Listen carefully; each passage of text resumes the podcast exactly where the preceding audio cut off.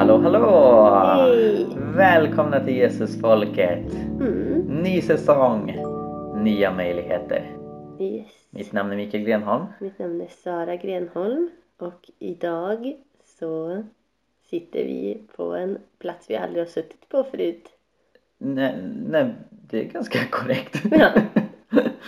Ehm, ja, vi sitter i vår nya lägenhet. Mm. Med köksbordet i vardagsrummet. Ja, precis. Det är också en nymodighet. Det kommer komma hit hantverkare och fixa golvet i, i kök och sovrum. Mm. Men vi har flyttat helt Mm. enkelt. Vi har Mm. flyttat till Gottsunda.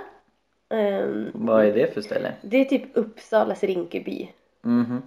Eh, och ja, här har vi fått en tvåa. Ni hör kanske att det ekar lite när vi pratar. Eh, som vi bor i numera. Mm. Eh, så vi har flyttat ifrån vår lilla stuga och lilla Helga katt Ja. och lilla Helga kotte. Ja. jo, precis. Ja, Så det är trist men jättetråkigt. det finns också stora möjligheter och fördelar med den här lägenheten. Dels är den dubbelt så stor. Så vi kan faktiskt vara två personer i köket numera Mm. samtidigt. Ehm, och vi vill ju använda den här i vår husförsamling Mosaik Mm. ehm, som gudstjänstplats och som hubb för att evangelisera i Gottsunda. Och vi, vi har länge haft ett hjärta för Gottsunda för att det finns ju enorma behov här och väldigt många människor som behöver Jesus. Eh, och en social ande, en social atmosfär som jag verkligen gillar. Mm. Det är betydligt enklare att nå ut till främlingar i Gottsunda än Mm. vad det har varit på andra ställen i Uppsala. Mm. Så ja, det känns spännande. Verkligen. Jag tror att Gud har tagit oss hit. Det är Ja. ganska omöjligt att få bostad i Uppsala så det krävs några mirakler. Ja. Vältajmade mirakler för att det ska ske. Ehm, jag har ju synts i nyheterna på det senaste eh, i och med att vår vän Sofia gav mig en idé nämligen att göra ett test utifrån frågor som Migrationsverket ställer till konvertiter. Och det här testet har över 110 000 människor svarat på. Eh, Aftonbladet, SVT, TT, massa andra organisationer har uppmärksammat det. Så vi tänkte att det skulle ju passa väldigt bra att liksom inleda den här säsongen med ett avsnitt när vi pratar om Mm. testet ärjagkristen.nu, om Migrationsverket frågor till konvertiter, om Migrationsverkets respons på testet och så vidare. Men det förkyld. Hantverkarna kommer snart och du ska åka imorgon tillsammans med kotten till Skåne och föreläsa för Jesus Feministpodden. Yes. Ehm, Så det finns inte riktigt tid för oss att spela in ett sånt avsnitt. Ehm, Så vi tänker vi skjuter upp det en vecka. Men redan nu så kan vi erbjuda ett föredrag som jag höll på en integrationskonferens i Övik nu i helgen. Där jag tar avstamp. Övik. Övik om jag får be. Jag sa ju det. Ah. Ja, i vilket fall. Eh, men jag tar avstamp i det här testet i det, det, det stora engagemang för konvertiters rättighet som sker just nu i den svenska kyrkan, inte samfundet Svenska kyrkan, men liksom kristenheten i Sverige reser sig upp just nu för att kämpa för konvertiters rättigheter, vilket är fantastiskt att se. Och det jag pratar om är att nu behöver vi på allvar fundera hur kan vi använda andens gåvor i det här engagemanget. För när Gud blir än mer involverad och när vi inte bara använder våra naturliga egenskaper utan övernaturliga egenskaper som Gud ger oss så kommer vi få se ännu större resultat och då kommer vår aktivism och vårt diakonala engagemang bli ännu mer effektivt. Mm. Så det ska ni få höra på nu och så är vi tillbaka nästa vecka eh, i ett mer fördjupande samtal om konvertiter och med Migrationsverket och test och så vidare. Mm. Yes, något avslutande ord du vill skicka med lyssnarna innan eh, de börjar lyssna på mig? Tack, tack Sara för ditt bidrag. Alright, Gud välsigne er och håll till godo med seminarium från integrationskonferensen i Övik. Övik. Ja, men då. Varmt, varmt välkomna hit säger jag då. Jag heter Maria Flodin och jag är pastor och föreståndare i Timrå Pingst. Eh, och det enda jag ska göra här nu, det är att presentera seminarietalaren Mikael Grenholm, som är pastor, men även titulerad teolog och aktivist. Mm. Det tycker jag är lite fränt. Mm. Eh, vi är jättetacksamma att du är här. Tycker att det är helt suveränt att vi kan få ha tillfälle att samlas så här och få lite mera med oss i allt det som vi finns i just nu. Eh, så stort tack till dig. Jag ska springa vidare till den persisktalande konferensen. Eh, skulle gärna stannat här och lyssnat, men återigen så är vi supertacksamma att du ville komma och dela med dig av all din kunskap, all din erfarenhet. Så jag hoppas att ni njuter av det här seminariet. Och eh, Marie, du får eh, berätta alltihopa till mig sen. Du berättar på persiska för mig. Ja, det blir bra. Varsågod Mikael. Tack så jättemycket. Vi kan ta och börja med att be tycker jag. Tack helig Ande att du är verklig. Tack helig Ande att du bor i våra hjärtan. Tack helig Ande för det du vill göra i våra liv. Och jag ber Herre, i vår kamp för rättfärdighet, i vår kamp för en värld som är mer lik dig Jesus, så ska din heliga Ande hjälpa oss och ge oss den kraft och styrka som vi behöver. I Jesu Kristi namn. Kom heligande. Ande. Hjälp oss, vägled oss, utrusta oss i Jesu Kristi namn. Blås liv i våra nådegåvor i Jesu namn. Halleluja. Amen. Jätteroligt att få vara här uppe i Övik. Jag kommer då från Uppsala. Jag leder en församling som heter Mosaik tillsammans med min fru Sara. Eh, jag är även författare, så jag har skrivit en bok tillsammans med Stefan Svärd som heter Jesus var också flykting. Och eh, jag håller även på att göra klart en bok om dokumenterade mirakler som kommer i maj. Så det får ni hålla utkik eh, efter. För inte så länge sedan, i slutet av december, så kom en vän och församlingsmedlem fram till mig efter gudstjänsten som heter Sofia Gabrielsson. Och hon sa Mikael, vore det inte häftigt om kristna över hela Sverige fick svara på de här frågorna som Migrationsverket ställer till konvertiter för att avgöra om deras tro är genuin. Mycket bra idé Sofia, sa jag. Så jag ringde upp min vän Andreas Lundström som är programmerare och han hjälpte till att skapa testet Är jag kristen nu?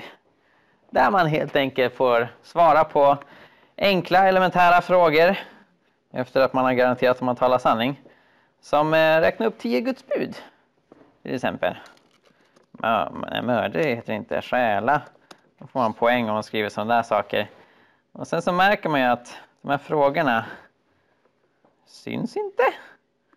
Oj, det var ju lustigt. Sådär. Matteus 10.34, någon som vet vad som står där? Ja, det det är svärdsversen, ja, du har koll. Du, du kanske är kristen trots allt. Hur många delar består Nya Testamentet av? En lustig fråga. Nya Testamentet består av 27 böcker. Men det är samma sak som delar. alltså, som ni märker så flera av de här frågorna de är obesvarbara. Va?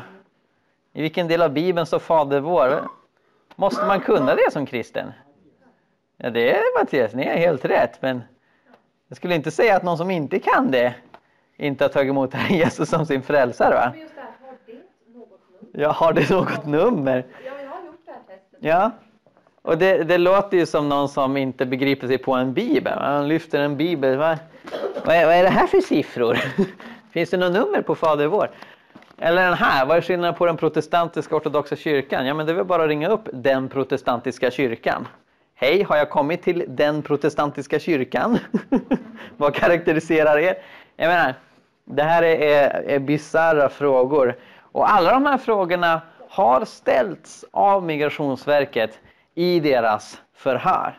Men vet de själva vad det är för skillnad mellan protestantiska och ortodoxa kyrkan? Väldigt bra fråga. Det, det jag och Andreas gjorde, det var att vi tog frågorna från förhör. Och sen tänkte vi, okej, vad kan vara ett rimligt svar på den här frågan? Eh, och så dyker det upp emoji som man skriver i nyckelord. Så jag tror på den här, i och med att det är så svårt att svara på. Så om man skriver svårt, ja, så får man rätt. så det är väldigt svårt att säga detta. Nej, men, så vårt test gjordes för att uppmärksamma det stora problemet med att Lämnade Migrationsverket ut frågorna till er? Eller hur fick ni tag på Ja, jättebra fråga. Eh, det är så här att eh, olika medier har rapporterat om frågor som används i förhör de senaste åren. Så dels har SVT gjort en granskning som vi använder oss av. Dels så är det en eh, teolog som heter Jakob Svensson som undervisar på ALT. Han skrev sin magisteruppsats om det här och fick titta på förhör och sammanställa dem i sin uppsats. Så det har vi använt oss av. Eh, och sen så har Världen idag eh, publicerat eh, rena förhör, transkriberingar av vad som pågår i en förhörssituation. Där en tjej får svara på frågor som vad tycker du om kristendomens våldsamma historia? Och vad tycker du om att Nya Testamentet är så otroligt kvinnofientligt? Eh, och sen så har Rut Nordström som är advokat och människorättskämpe berättat om frågor som hennes klient har fått. Vilket inkluderar tio Guds bud och liknande grejer. Så det är därifrån som vi har plockat frågorna. Och det här skapade ju stor debatt, mycket större än vad jag hade förväntat mig. Aftonbladet, SVT, ETC, TT och andra förkortningar uppmärksammade detta. Eh, och eh, Migrationsverket gav respons, lite motsägelsefull respons. Det allra första de sa var att de här frågorna ges till de som har studerat teologi. Vilket är fel, för det finns analfabeter som har fått de här frågorna, så det stämmer inte. Ehm, sen så sa de att ja, no, vi ställer frågor men de väger inte så tungt och de här frågorna som vi använt oss av i testet, de är inte representativa för vad som vanligtvis ställt. Jag har kontaktats av flera nämndemän som suttit med i Migrationsdomstolen som säger vi kan intyga att den här typen av frågor ställs och att svaren på dem väger mycket tungt. Så det är ett stort problem och det mest bisarra responsen från Migrationsverket det var responsen vi ställer inga kunskapsfrågor. Vilket deras rättschef Fredrik Beijer hävdade till sändaren. Så sen ringde sändarens reporter upp mig och sa hur kommenterar du det här Mikael? Och jag sa det stämmer inte. Sen som ni kanske har sett så har Fredrik Beijer hävdat att de inte utvisar några konvertiter alls. Utan om Migrationsverket bedömer att någon ska utvisas då är det per definition inte en genuin kristen. Vilket är ett cirkelresonemang och rent ut sagt lögn. Så det här är ett stort problem och som aktivist som engagerar i de här frågorna så kan man lätt drabbas av matthet. Man kan lätt drabbas av att känna sig utpumpad. Ehm, även migrationsminister Morgan Johansson har kommenterat det här därför att eh, en eh, vänsterpartistisk riksdagsledamot Kristina Höj Larsen lyfte den här frågan i riksdagen utifrån testet vi gjorde. Och då säger Morgan Johansson att så vitt jag kan se är det inte något problem med hur konvertiter behandlas av Migrationsverket. Det är inte rättsosäkert. Och jag menar, de senaste dagarna så har hundratals skrivit på en namninsamling som vi arrangerar på hemsidan som jag driver, Hela Pingsten. Där de intygar att Migrationsverket har utvisat eller har tänkt utvisa genuina konvertiter. Så det är församlingsledare och människor som är engagerade i församlingar som intygar, jag vet att det här är en genuin kristen. Du kom till mig nu tidigare och, och gav mig ett sådant exempel. Så det finns många exempel på hur konvertiter utvisas till länder där konvertiter förföljs, vilket är olagligt och omoraliskt. Och så möts man av det här svaret, det finns inget problem. Det är lätt att känna Ugh. så att man liksom stångar sig mot en vägg som man sliter och kämpar och så kommer ingen vart. Och då är det så fantastiskt att veta att vi inte är ensamma i den här kampen. Gud står på vår sida. Paulus utbrister allt förmår jag i honom som ger mig kraft i Filipperbrevet 4. Han säger till och med i Efesierbrevet 3 att Gud förmår göra mer än det vi ber om eller ens kan föreställa oss. Genom vilken kraft då? Jo, genom den kraft som bor i er, kära vänner. Den kraft som bor i oss. Genom den kan Gud göra mer än det vi kan föreställa oss. Och hur kan det se ut? Ja, ibland kanske det är subtilt, vi får lite mer energi än vad vi hade haft annars. Men jag är också varmt troende karismatiker. Jag tror att Gud gör mirakler idag. Faktum är att eh, mitt nuvarande bokprojekt, jag vet inte om jag nämnde det, eh, eh handlar om eh, dokumenterade mirakler.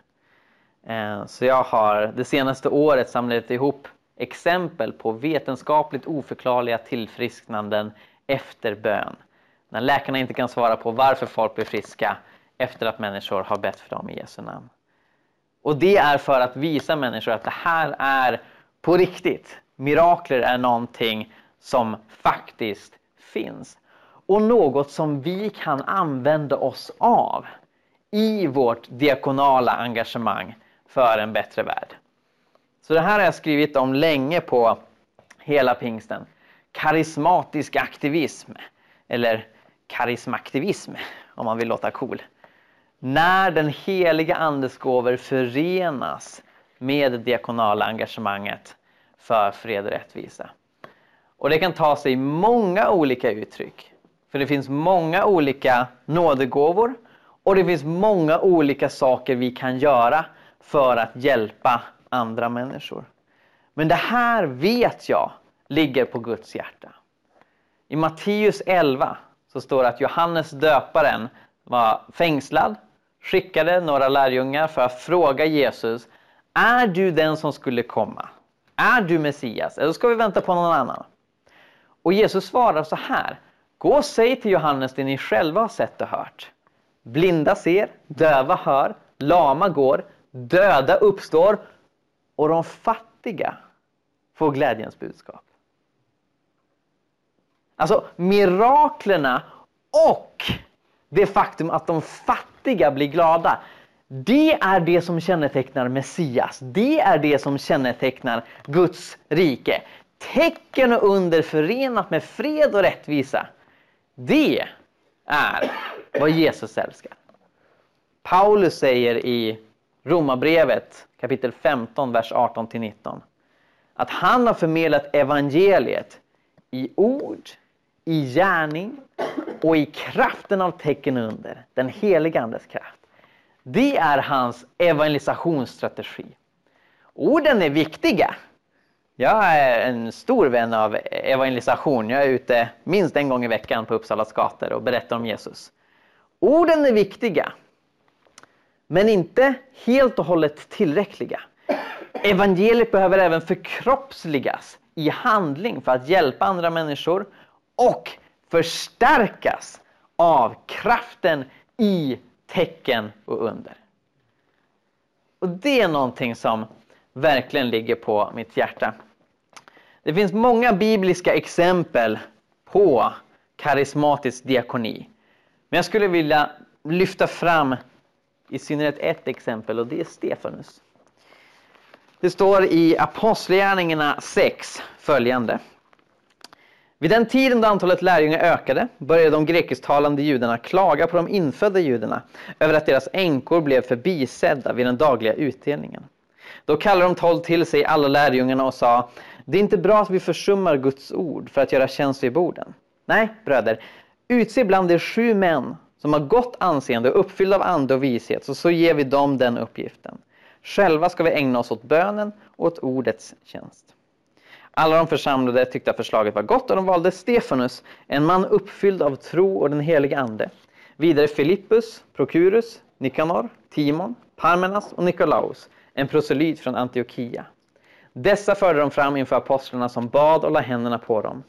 Guds ord hade framgång, antalet lärjungar i Jerusalem ökade kraftigt, en stor skara präster blev lydiga mot tron och Stefanus var fylld av nåd och kraft och gjorde stora tecken och under bland folket. Så hängde ni med vad som hände här?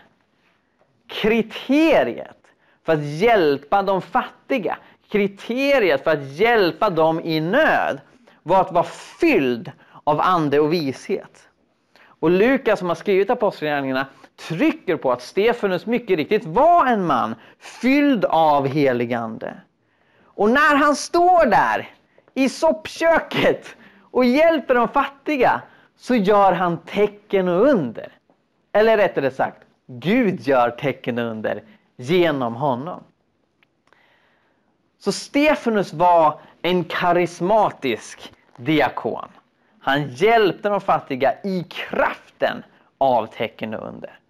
Och han var även en briljant evangelist och apologet, det vill säga försvarare av den kristna tron.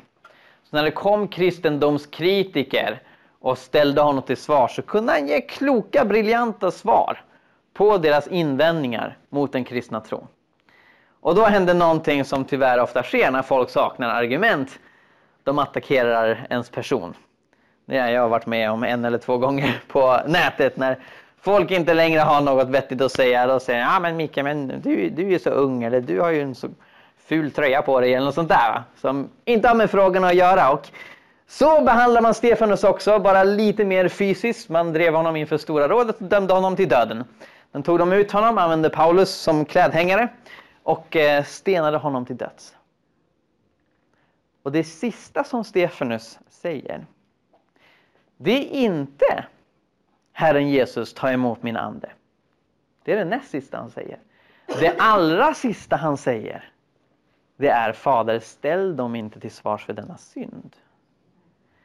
In i det sista så älskar Stefanus sina fiender. Han är så otroligt inspirerande tycker jag. När jag och några vänner startade en organisation i Uppsala som hjälper tiggande EU-migranter, då kallar vi den Stefanushjälpen för att ära vår diakonala förebild. Och det finns så mycket i hans liv komprimerat i tre korta kapitel i Apostlagärningarna. Han var diakon, han var karismatiker, han var evangelist, han älskade sina fiender och han var antirasist. Som ni kanske noterade så fick Stefanus och de andra diakonerna uppdrag att hjälpa de fattiga för att deras föregångare inte ville hjälpa de änkor som talade grekiska. Vad betyder det? De ville inte hjälpa utlänningarna. De ville bara hjälpa sina egna änkor. Oacceptabelt, säger apostlarna. Inte okej. Okay. Vad måste vi göra nu? Jo, vi ser till att de som är fyllda av ande och vishet är ansvariga för det här.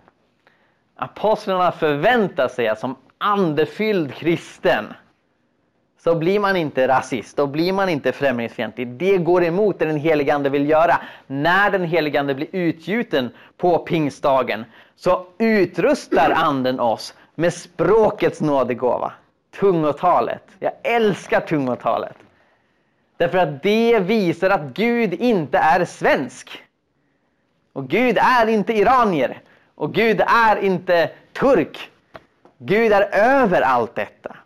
Han ger oss språkets nåd och gåva för att vi ska kommunicera ut evangeliet till alla folk. Det är det som är missionsbefallningen. Eller hur? Och det är ett exempel på hur en nådegåva, en mirakulös nådegåva används för vårt diakonala och missionella uppdrag för att göra världen till en bättre plats. Min mentor Hans Sundberg som länge har varit min pastor, nu har jag och Sara tagit över församlingen efter honom. Han berättar för mig om när han evangeliserade tillsammans med några vänner i Uppsala på 70-talet. De stod på något torg och så kommer en man från Iran och han trodde på Bahai. Någon som har koll på Bahai? En liten religion. Eh, och eh, den här iranska mannen, han frågade vad de gjorde och han sa, ja vi tror på Jesus. Känner du till att Jesus älskar dig, att Jesus är din Herre? Nej, det är inte, det är inte Jesus som är Herre, det är, det är Bahai som man ska tro på. Eh, och så började de diskutera och argumentera och till skillnad från Stefanus så hade Hans inte briljanta apologetiska argument att ge. Hans tryckte på att Jesus kom ju innan Bahai, så han måste ju vara bättre. Och, och iranierna tyckte men Bahai kom ju efter och kunde rätta till det Jesus hade fel. Så att den diskussionen kom ingenstans. Men Hans vän Maria står och ber för Hans. Och det tyckte han var skönt att få lite bönestöd i denna apologetiska kamp. Och hon ber högre och högre och han märker att det är inte på svenska som Maria ber. Och Hans kände ja det här känns lite obekvämt. De står liksom mitt ute på öppen gata och Hans känner ju till vad Paulus säger om vad, vad otroende tänker när icke-troende tänker när de hör tungotal. De tror att vi är galna. Eh, men, men eh, hon fortsatte och så märkte Hans att den iranska mannen stirrade på henne så här. Var helt tagen. Så Hans tittade på henne och på honom och henne. Ah, Okej, okay. hon pratar farsi. Hon kunde inte farsi, men Gud gav henne det och hon förmedlade att det är Jesus som är vägen. Och Hans såg profetiskt, för han har en stark profetisk nådegåva, hur en pil gick från Maria in i den här mannens hjärta. Så Gud kan använda nådegåvorna för att föra fram sitt evangelium, men också för att hjälpa oss i vårt diakonala engagemang. Här har vi en modern Stefanus. Det här är Bob. Bob Ekblad. He is not Swedish. Hans farfar var svensk. Själv så bor han i Washington, delstaten i nordvästra USA. Och här har jag skrivit en liten artikel om honom på hemsidan PCPJ. Det står för Pentecostals and Charismatics for Peace and Justice. Så det är en hemsida som jag är med och driver. Bob är en otroligt fascinerande person. Eh, han eh, växte upp i en kristen familj men blev snabbt ganska besviken på kyrkan. Han tyckte att man inte levde som man lärde, att det var mycket hyckleri och så vidare. Så han blev ateist. Men efter ett tag så drog han tillbaka till kyrkan via the social gospel. Via en kristen rörelse som betonar fred och rättvisa och, och liknande saker. Så han och hans fru de engagerade sig i missionsarbete. De åkte till Latinamerika, Guatemala, Honduras. De förfärade sig över att se hur CIA åkte dit och eh, störtade regeringar och ställde till med kaos. Och, ehm, de, de, de såg mycket orättfärdighet men de såg även hopp. De hjälpte de kristna där att Ehm, utveckla sin, sina jordbruksmetoder, att eh, utveckla demokratisering i, i, länderna och så vidare. Sen så har Bob och Gracie också arbetat i USA, främst med invandrare och fängelseinterner. Bob är en fantastisk bibellärare. Han har skrivit en bok som heter Reading the Bible with the Damned. Eh, där han delar med sig av insikter som människor på marginalen har delat med sig av när han håller bibelstudier med dem. Och de ser saker som mer privilegierade människor inte kan se, vilket är väldigt spännande. Bob gör allt detta men känner att han är begränsad. Han känner sig utbränd, han känner sig uttömd, han känner att han kämpar och kämpar. Men vad händer egentligen? Vad ger det för resultat? Vad ger det för nytta?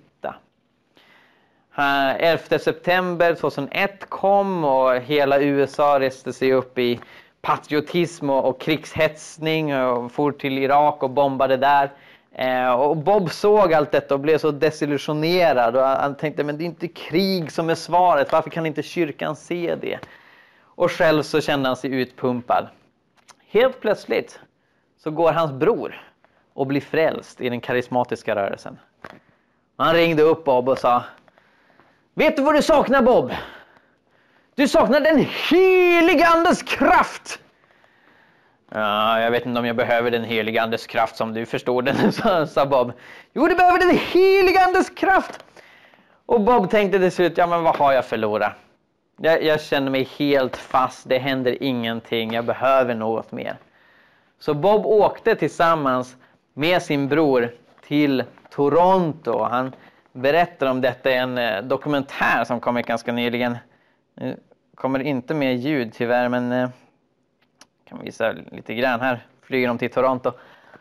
En väldigt fin dokumentär. Den går att se helt gratis, bara 20 minuter. Eh, som man kan se då på vår hemsida PCPJ.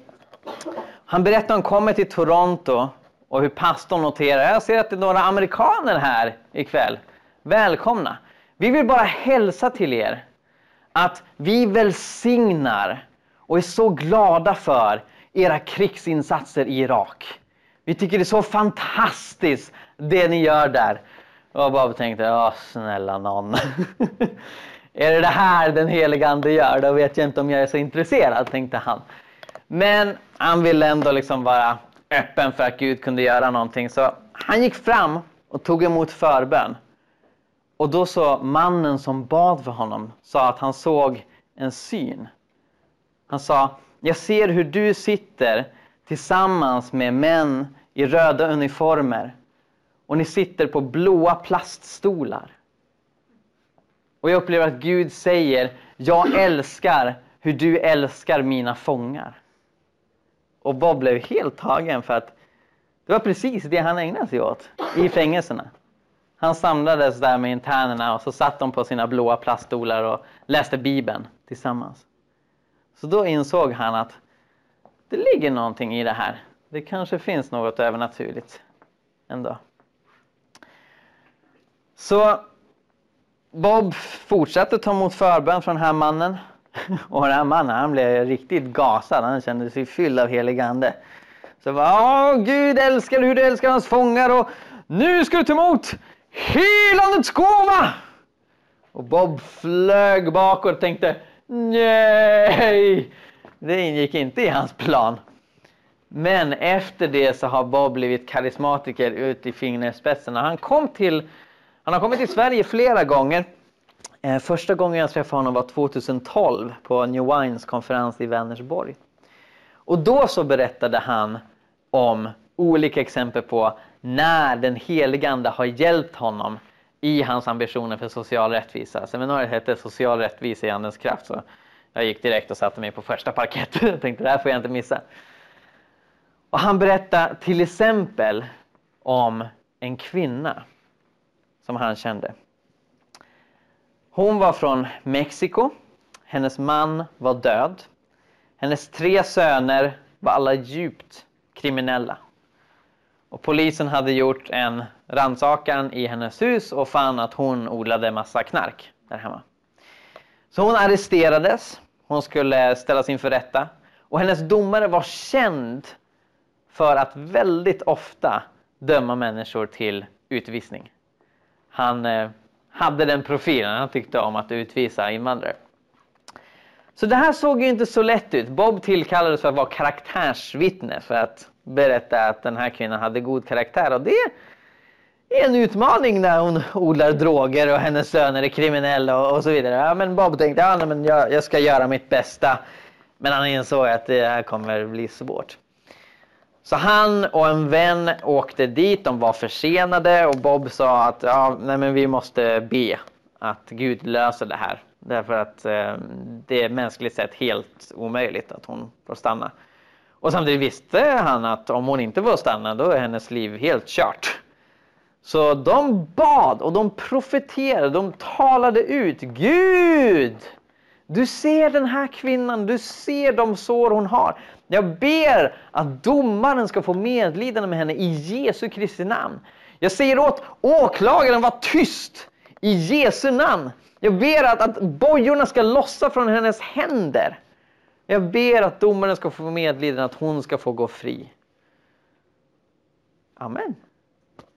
Sen kommer de till eh, tingshuset och eh, anmäler i receptionen, ja vi ska på rättegång för si och så. Ja, den är över, säger hon i receptionen. Vadå över? Säger Bob. Jag har inte ens varit där än. Jag, jag ska ju vittna. Okej okay, att vi var lite sena, men jag, jag vill ju ändå liksom göra mitt. Så kommer advokaten för den här kvinnan och utbrister. Vi vann. Vi vann! Jaha, sa Bob. Hur gick det här till? Och advokaten förklarade hur kvinnan bara hade brutit ihop och grät och berättade om att hon inte alls ville odla droger men liksom vilken extremt tuff ekonomisk situation hon hade hamnat i. Hennes söner var kriminella och hon grät varje kväll för deras öde. Och när hon berättade det här så drabbades domaren av genuint medlidande. Och han sa, jag tror faktiskt att jag ska låta dig gå fri. Har du något att invända åklagare? Åklagaren var tyst. Det riktigt märkliga, sa advokaten, är att även när någon blir frikänd så tar polisen ut personen från rättegångssalen innan man lösgör handbojorna. Men nu sa domaren, jag vill att hennes handbojor ska lösgöras här och nu i rättegångssalen. När hände det här? frågar Bob. Kvart över tio, sa hon. Det var då de bad i bilen. Det är ett av många exempel på hur Gud kan använda nådegåvorna för att främja fred och rättvisa. Jag har faktiskt skrivit en bok som inte är utgiven än som heter Charismactivism. Den ska ges ut på ett förlag i New York är det tänkt. Som tar upp alla möjliga kombinationer som är möjliga av nådegåvor, helande tungotal, befrielse, mirakler, profetia och eh, olika sätt som de, som de kan främja en bättre värld. Olika projekt och initiativ som vi tar för att göra världen ljusare. Och i den här boken, Jesus var också flykting, så skriver jag och Stefan Svärd om hur det här har sett ut historiskt. Alltså, den typen av kyrkotradition som eh, främjat gränser och, och motsatt sig att hjälpa fattiga och så vidare. Det är inte den karismatiska kyrkotraditionen. Det är sånt som statskyrkor har kännetecknats av. Kyrkor som, som eh, med våld försöker tvinga en befolkning att, att tycka på, på rätt sätt. Men genom historien så har det funnits olika typer av frikyrkor, olika typer av rörelser som vill återgå till Nya Testamentets församlingsmodell. Och det som ständigt kännetecknar dessa, som vi skriver om i boken, det är dels karismatik, tecken och under och dels ett engagemang för de utsatta, för de fattiga. Det är inte alltid gått vägen.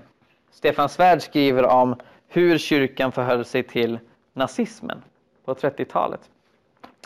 Eh, och jag skulle önska att jag kunde säga att alla karismatiska andefyllda kristna tillsammans starkt opponerar sig mot nazismen.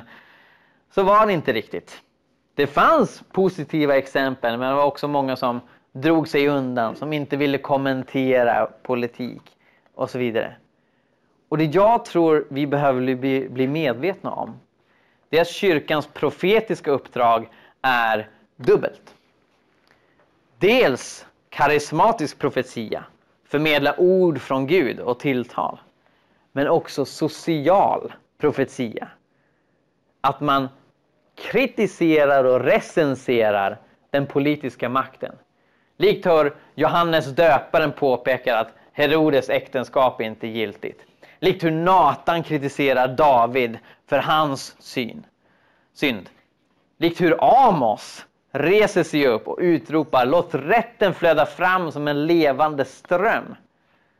Det finns en stark profetisk tradition i Bibeln av att främja rättvisa i samhället och kunna kritisera och recensera den politiska makten. Det är en naturlig del av och ett utflöde av ett karismatiskt liv när Guds tilltal får ta plats i församlingen. Jag skulle även vilja dela med mig av ett exempel från boken hur en person som var rasist ut i fingerspetsarna fick en riktig Paulus-omvändelse genom att Gud mirakulöst grep in i hans liv. Emil Lundbergs uppväxt som tonåring kännetecknades av droger, kriminalitet och mobbing, där han stod för slagen. Han var ateist och nynazist och hatade både invandrare och kristna. Kristna elever på hans skola bad för honom medan han slog dem. Han odlade och sålde droger och började missbruka mer och mer. När han var 21 år gammal kände han hur hjärtat slog långsammare och långsammare efter att han hade knarkat i två veckor utan avbrott. Han fick panik och bad till Gud att rädda hans liv. Han somnade och vaknade nästa dag helt nykter och fridfull. Idag så är Emil en passionerad helande evangelist som ber för sjuka och delar evangeliet ute på gatorna och inspirerar lärjungar i olika kyrkor. Han har bland annat jobbat på en flyktingboende och känner stor kärlek till alla människor, inte minst de som har flytt från svåra förhållanden.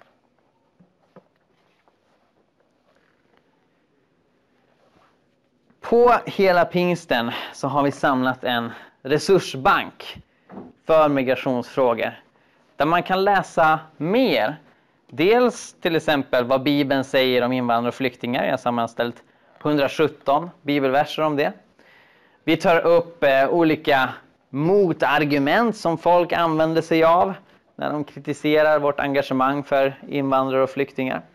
Eh, och vi har fler exempel på till exempel asylaktivism i den helige Andes kraft. Så där kan ni läsa mer. Det finner ni på helapingsten.com snedstreck migration. Det kan man också klicka sig fram till ganska snabbt här. Ämnen och eh, tror jag under politik. Eh, ja, precis. Migration. Sådär. Så där finns det mer att läsa. Men jag hoppas att jag har gjort min poäng tydlig. Det är ett fantastiskt engagemang som finns i församlingarna idag för att hjälpa invandrare, flyktingar, konvertiter. Och det är något som vi ska förena med ett karismatiskt liv, tycker jag. För när nådegåvorna kommer i funktion och används för att utbreda en bättre värld, då får nådegåvorna en djupare funktion. Då finns de inte bara till för oss själva utan för andra. Och vårt diakonala arbete får mer kraft. Det kan se ut på många olika sätt och det är någonting som jag tror vi behöver bjuda in den heliga Ande till att vägleda oss ännu mer i. För då kommer vi se mirakler ske. Amen. Okej, okay. vi har lite tid för frågor och kommentarer så jag är nyfiken om det är någon som funderar på någonting.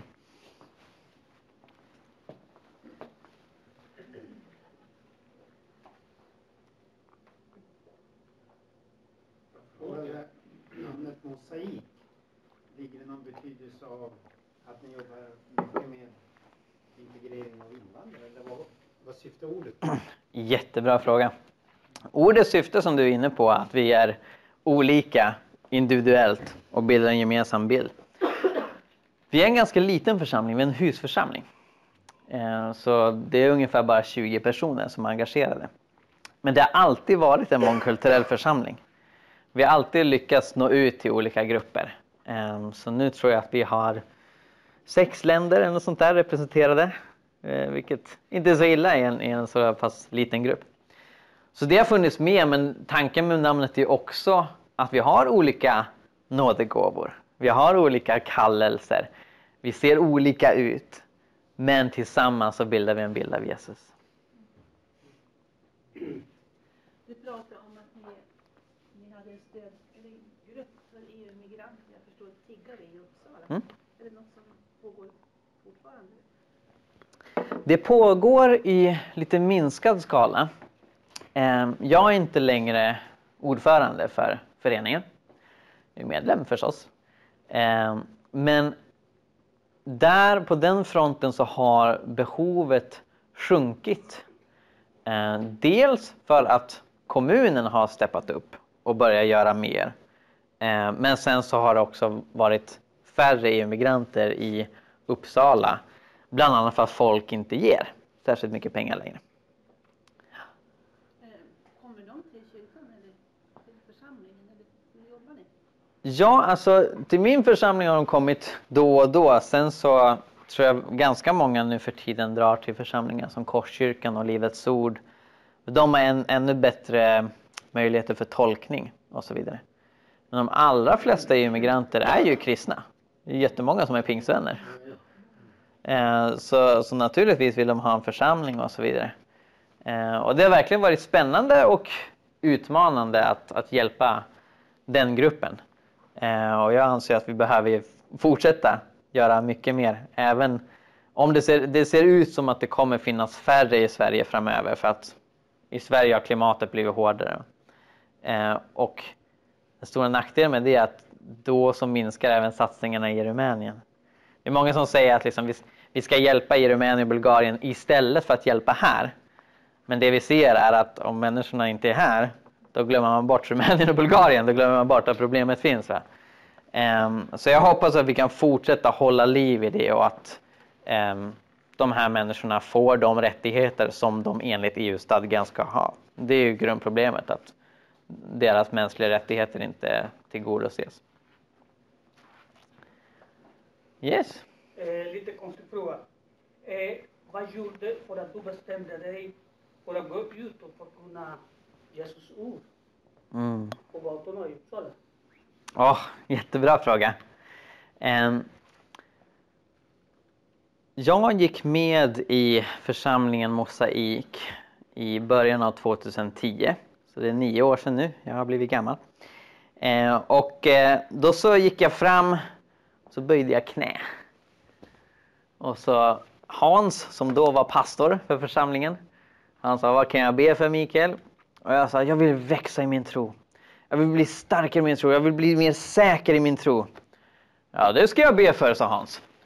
Och sen hoppas jag att du hänger med ut på tisdag och debatterar med ateister. Ja, det finns ingenting som stärker ens tro så mycket som det, vet du. Jaha. Och jag var ju för feg för att säga nej. Sen när den tisdagen kom, jag, jag gick runt så här, jag bildade nästan ett hål i golvet så här, och jag oroade och ojade mig. Så, nej men nej, men jag är så blyg. Jag, jag vågar ju inte ens prata med kassörskan på Coop för att jag är så människoskygg. Men jag tog mig ut till slut och sen fick jag växa i det. Jag, likt många andra i Sverige, hade evangelisationsfobi. Jag tyckte det var väldigt obehagligt och läskigt att dela med mig av evangeliet. Jag var inte van vid att prata med främlingar överhuvudtaget, ännu mindre om det som låg mig nära. Men där har jag verkligen fått växa och det har varit Guds nåd. Så numera älskar jag att evangelisera. Och jag tar tillfällen på bussen och tåget och så vidare och pratar med människor och ser om de är intresserade av att prata om tro. Och det som är så spännande är att i synnerhet i den unga generationen idag så finns det en jättestor nyfikenhet och en jättestor öppenhet som många inte är medvetna om. Jag tror många kristna går omkring och tror att Sveriges befolkning består av 70% ateister och så är det inte. Det finns några ateister, men de flesta är öppna. De, de flesta är närmast new age-troende, de tror på en högre makt och energier och så vidare.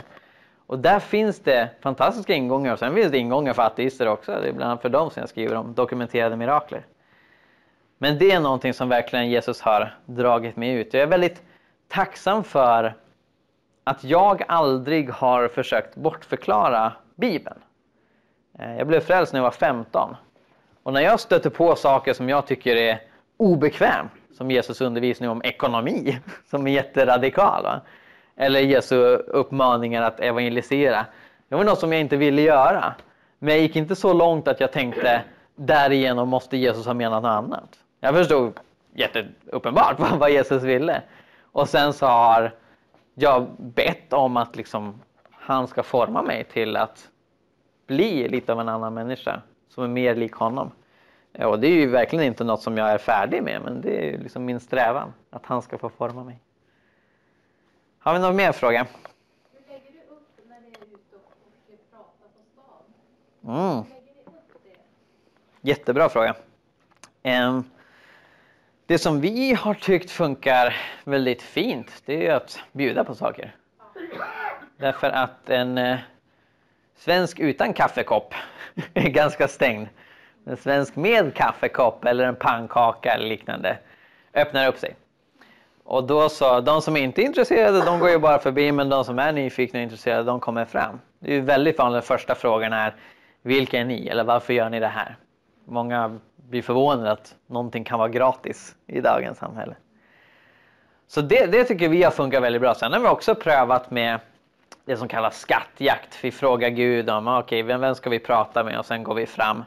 Eller att vi bara går omkring med lite biblar och liksom, eh, pratar med folk och så vidare.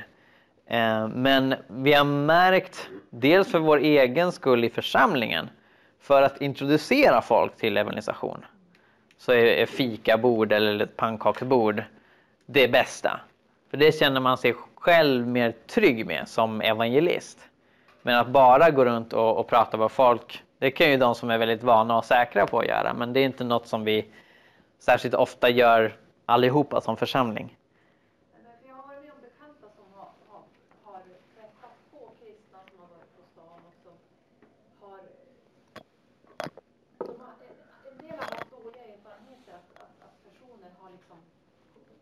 ja, men liksom hoppa på dem lite grann Mm. och att, att de har känt att, att de har, deras integritet har liksom lite, så det var därför jag var intresserad. Det där är, Mm. tycker jag, är ett bättre sätt för då kan man någonstans välja. Ja men verkligen. Verkligen. Sen så kan jag tycka att vi har lite av ett kulturellt problem i Sverige i och med att vi är så extremt asociala jämfört med andra kulturer. Men samtidigt är det ju den verklighet vi behöver förhålla oss till. Och naturligtvis är det, det är inte den eftersmaken man vill ge att, att jag liksom har blivit kränkt, integritetskränkt. Så absolut. All right, någon mer fråga innan vi avslutar?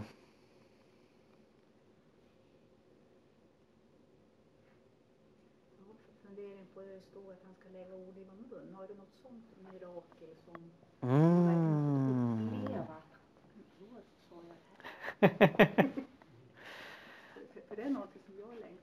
Ja. Jag önskar att man fick se mycket mer just när man skriver till våra konvertiter. Exakt. Exakt. Precis. Ja, jättebra. Boken. ja, men exakt. Jag, jag kommer på ett exempel. Det är en evangelisationskontext. Ehm, men det går ju lika bra att applicera på ett diakonalt arbete. Det- För det som är så fantastiskt med nådegåvorna att de kan ju ha många olika funktioner. Men den berättelsen jag kommer att tänka på det är en pastor som heter Jack Deere som har skrivit om. Jag tror han skriver om det i sin bok Surprised by the voice of God. Och då säger han att han åkte flygplan vid ett tillfälle. Eh, och han hamnade bredvid en kvinna som var social och trevlig för amerikaner tenderar att vara det. Fråga, henne, fråga honom vad han gör. Han sa att han är pastor. Och då kom en predikan från henne som pågick en halvtimme om hur idiotiskt det är med religion. Och hur man inte kan tro på det där. Det det är bara sagor och påhitt och bluff och så vidare. Jack höll inte med. Han försökte få en syl i vädret men det gick inte. Hon bara babblade och babblade och babblade i 30 minuter. Och, och, och förklarade för honom varför han inte ska tro på Gud. Och så helt plötsligt så avslutas med vad, vad tänker du? Frågade hon till honom. Och vad tänker jag? tänkte Jack. Han sa Jag tror att du är en syndare i behov av en frälsare. Och då bröt hon ihop och sa Ja, ja så är det och jag har bara det här som en mur och jag vet att Gud finns och jag försöker bara putta bort honom men det går inte. Så han fick leda henne till tro. Där i flygplanet. Sen efter det så, så försökte han vid några tillfällen när han pratade med icke-kristna som en blixt från klar himmel säga du är en syndare och du behöver en frälsare. Och responsen är Puh, det är inte alls! Hur kan du säga något sånt? Så han insåg efter ett tag att det kanske inte var så mycket en nyckelmening som alltid leder till att folk tar emot Jesus utan det var just ett tilltal i den situationen. Det var att Gud la ord i hans mun för att den här personen skulle bli frälst. Så det kan ske. Jag kommer i nuläget inte på ett exempel när det har skett en diakonal kontext men det är, det är klart att det har. Men eh, jag ska fundera lite mer på det så kanske jag återkommer senare idag. Alright, vi tar och avslutar med en bön. Tack Jesus att du är så otroligt god mot oss. Tack Herre för den eld som du har lagt ner i våra hjärtan. Tack Herre för vår kärlek till människor i nöd, Herre Jesus. Och jag ber Gud att du kommer med din himmelska kraft. Den kraft som uppväckte Jesus från döden, den kraft som åstadkommer mer än det vi kan tänka oss. Precis den kraften talar jag ut över alla som är samlade i det här rummet.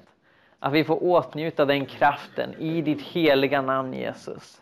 Och när vi älskar och hjälper och engagerar oss för de nödlidande så ber jag att det ska ske i den kraften Herre. Och att du ska få göra mirakler i våra liv.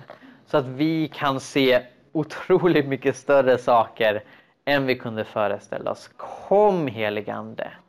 Kom heligande, blås liv i våra nådegåvor. Ge oss nya nådegåvor. Jag ber Herre Jesus att det ska, få känneteckna våra liv Herre. på massa olika sätt. Tack Herre för det pussel som du bygger, att vi alla får vara pusselbitar och kroppsdelar. Jag ber Herre Jesus att du från och med denna dag flödar ännu starkare i våra liv.